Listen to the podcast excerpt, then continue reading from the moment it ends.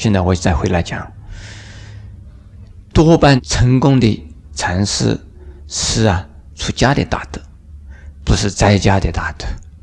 为什么？不简单，因为在家，你说在污泥里头啊，不为污泥所染，你做得到吗？你在污泥里转一转，转出来一头一脸都是臭泥巴，是不是这样子？一定是啊。像小孩子玩泥巴，玩了一头一脸的泥巴，就这样子。你从臭泥巴里头出来，而能够没有泥呀？这个谈何容易？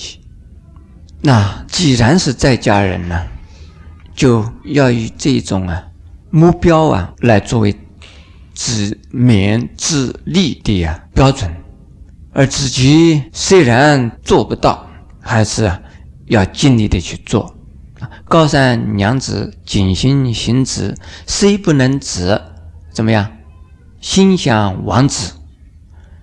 那这也就是我们要发十弘誓愿的，就是愿心呢，以这为啊我们的目标啊，来勉励自己，而能够啊出家的脱离世缘的人，是不是能够修行成功？不简单，修行要靠善根，要靠努力。修行出了家的人呢，能够出家了，相当不容易的。在心理上啊，要突破一关；在生理上啊，也要突破一关；在要突破你的呀，所谓父母关呢、眷属关，这些关口都要突破啊。然后你才能够做到一个出家人呢。出了家以后，能不能够啊如法修行，那又要看自己的福德因缘了。所以有千千万万人出家，从古以来呀，不知多少人出家了。可是从我们的历史上看到的呀，说大德法师啊，是吧？禅宗的讲祖师啊，高僧呢，有几位啊？现在我们近代的来讲。一提起讲虚云老和尚，又讲印光大师、弘一大师，又讲太虚大师，在台湾呢又讲印顺，还有慈航来国。现在我们每年呢在传戒的戒场里边呢，一看哦都是光头，那么多，每年新戒比丘比丘尼呀就是几百个人。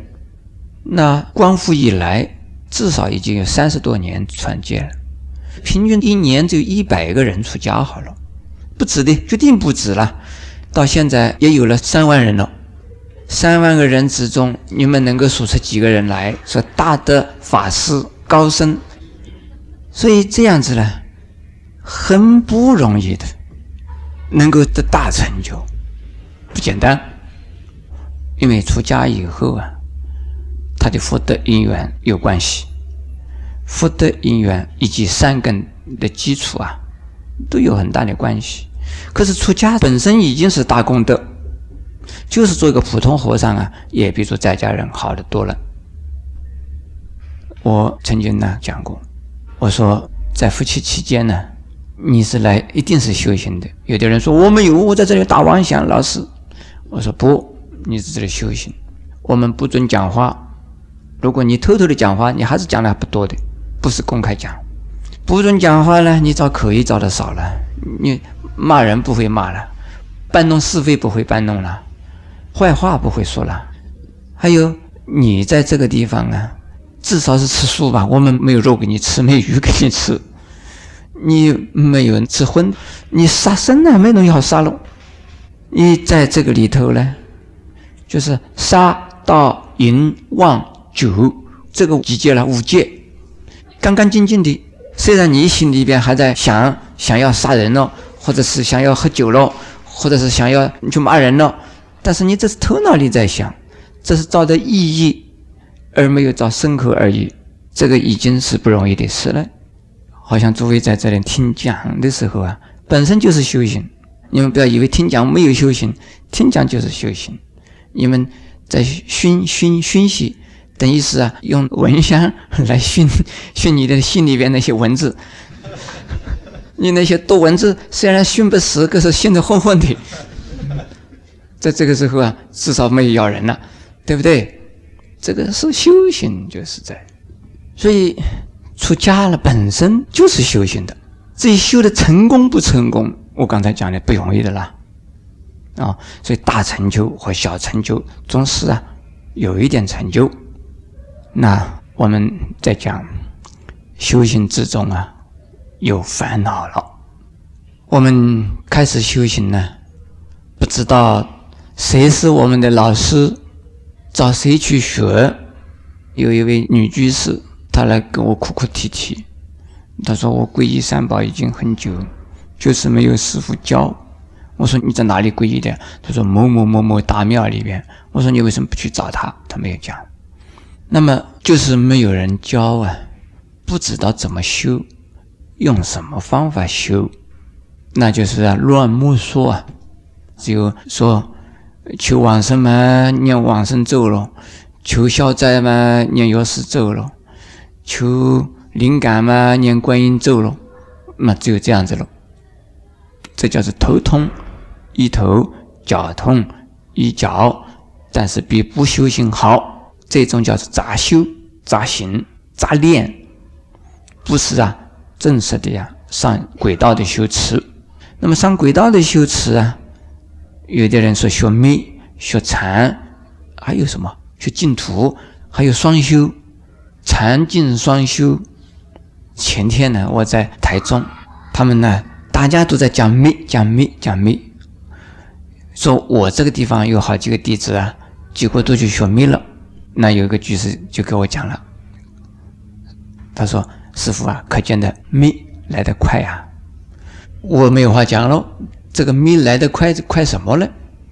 快着魔呢，还是快成佛呢，还是快什么呢？不知道。求感应呢，或者是求啊一种现象的灵验呢？我们不要说求密，我们拜妈祖也可以的。我们拜关公也可以的，这个求得到的。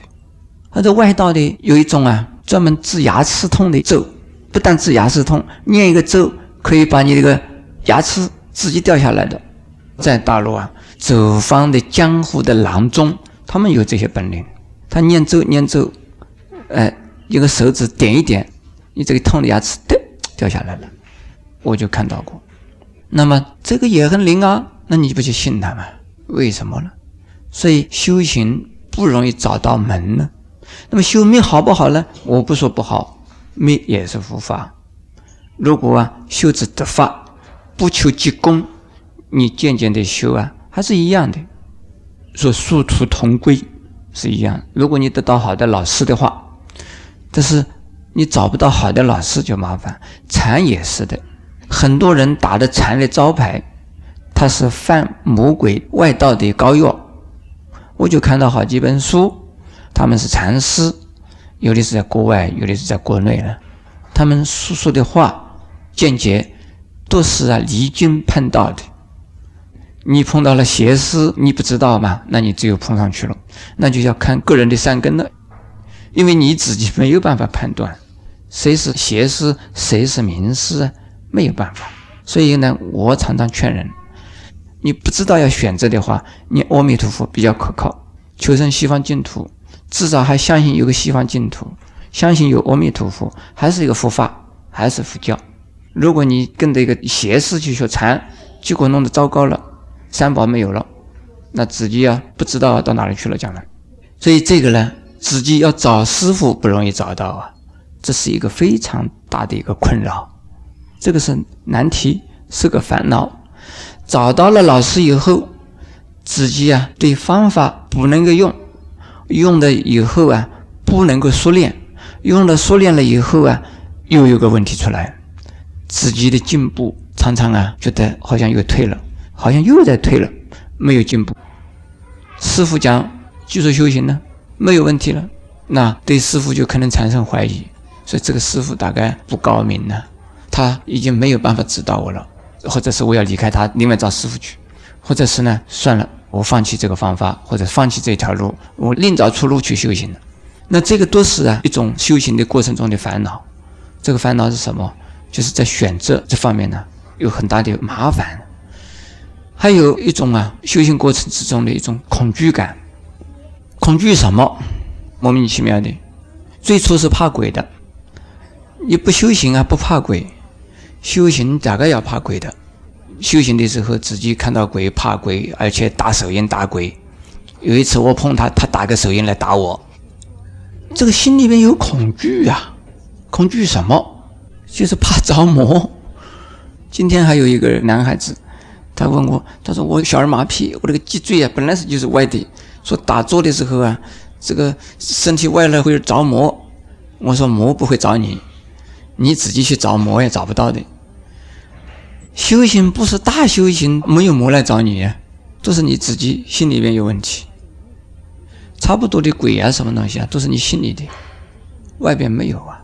这个恐惧呢，两种：第一，恐惧啊着魔；第二啊，是恐惧啊不但不进步，而且啊会褪色，倒退过来。这个魔的问题是一个非常啊严重的问题。因为大家没有看过魔是什么，魔没有当面给你看，所以你老是在猜啊，这个大概就是个魔啊，听到个什么，感觉到一个什么，或者是出现一个幻觉、幻境，你心里面想到一个什么，那你觉得是魔来了。这一些呢是怕魔啊来扰乱的，是不是有真的魔呢？当然有，可是呢，如何突破这个魔境啊？这不容易。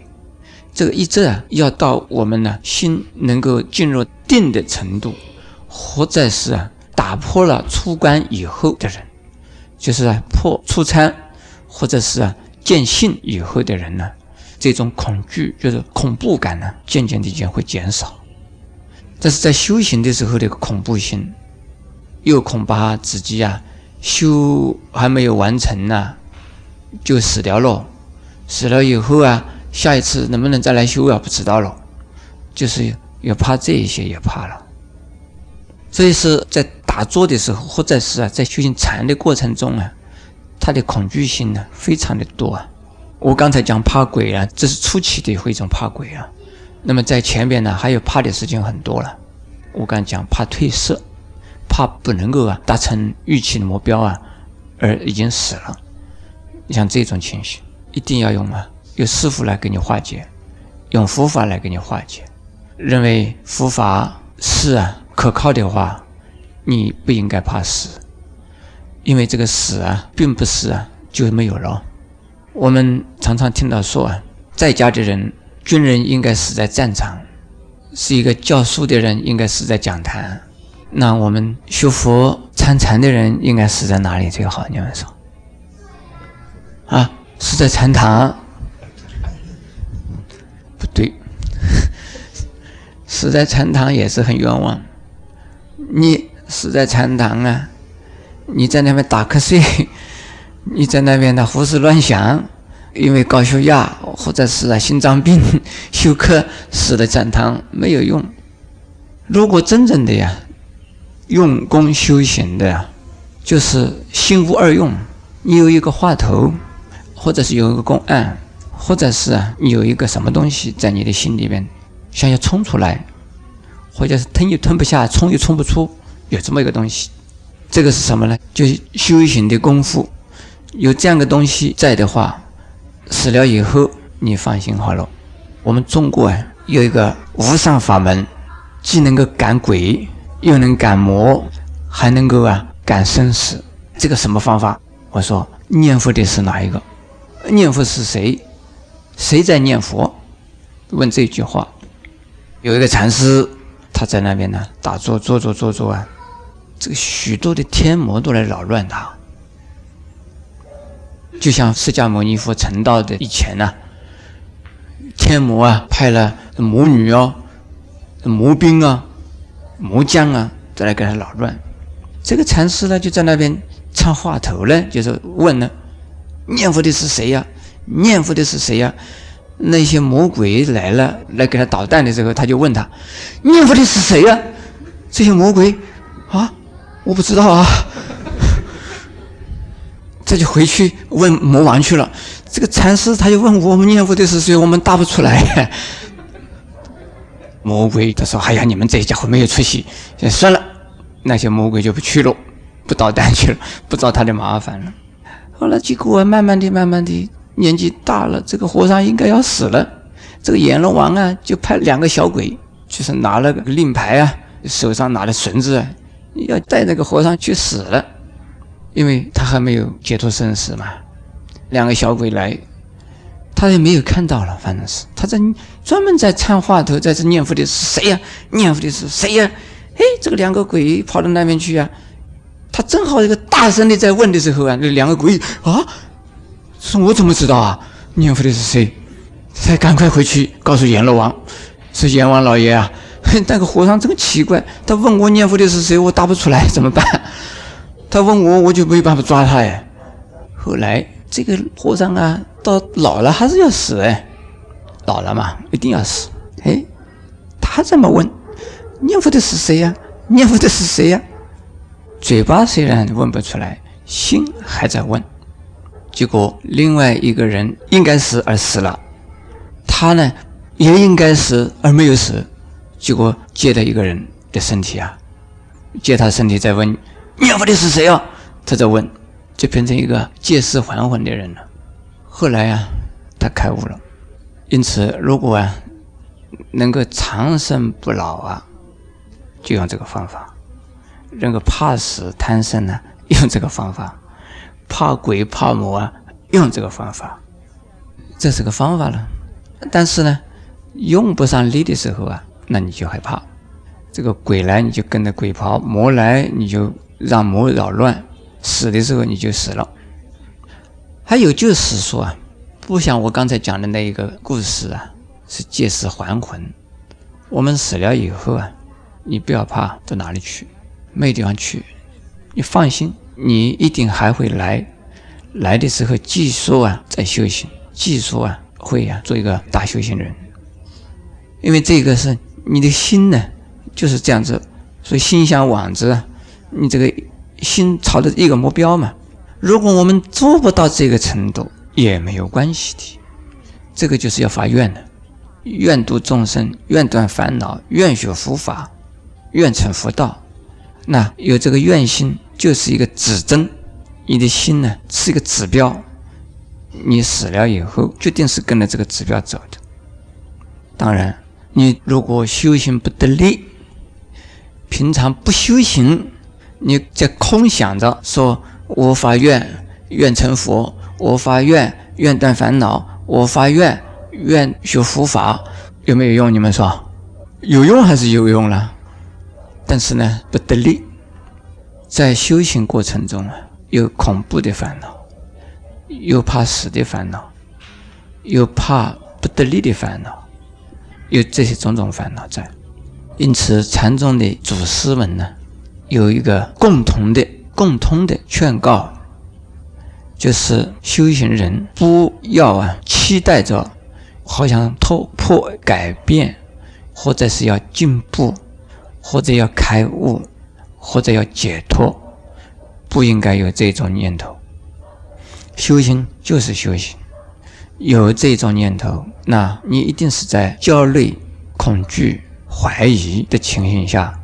为什么呢？你会怀疑自己啊，用功是不是用对了？你怀疑自己啊，将来将怎么办？你会怀疑这个方法是不是啊正确的？你会怀疑焦虑呢？老是在忧虑着、焦虑着，我什么时候开悟啊？我什么时候脱烦恼啊？我什么时候能够脱离苦海呀？我什么时候啊能够成为菩萨呀？我什么时候怎么样怎么样？老是在焦虑着，这个本身呢，就是一种啊不安全，也就是恐惧感。那在修行的人，如果能够了解了我所说如上的这些啊烦恼以后，我们会啊很安全的。一步一步的啊走出生死的大海，走出啊我们的烦恼的苦海，那样子怎么呢？烦恼无尽，誓愿断而已经断了。现在我们誓愿断，誓愿断，要一步一步的往上走，走到最后呢，烦恼断尽。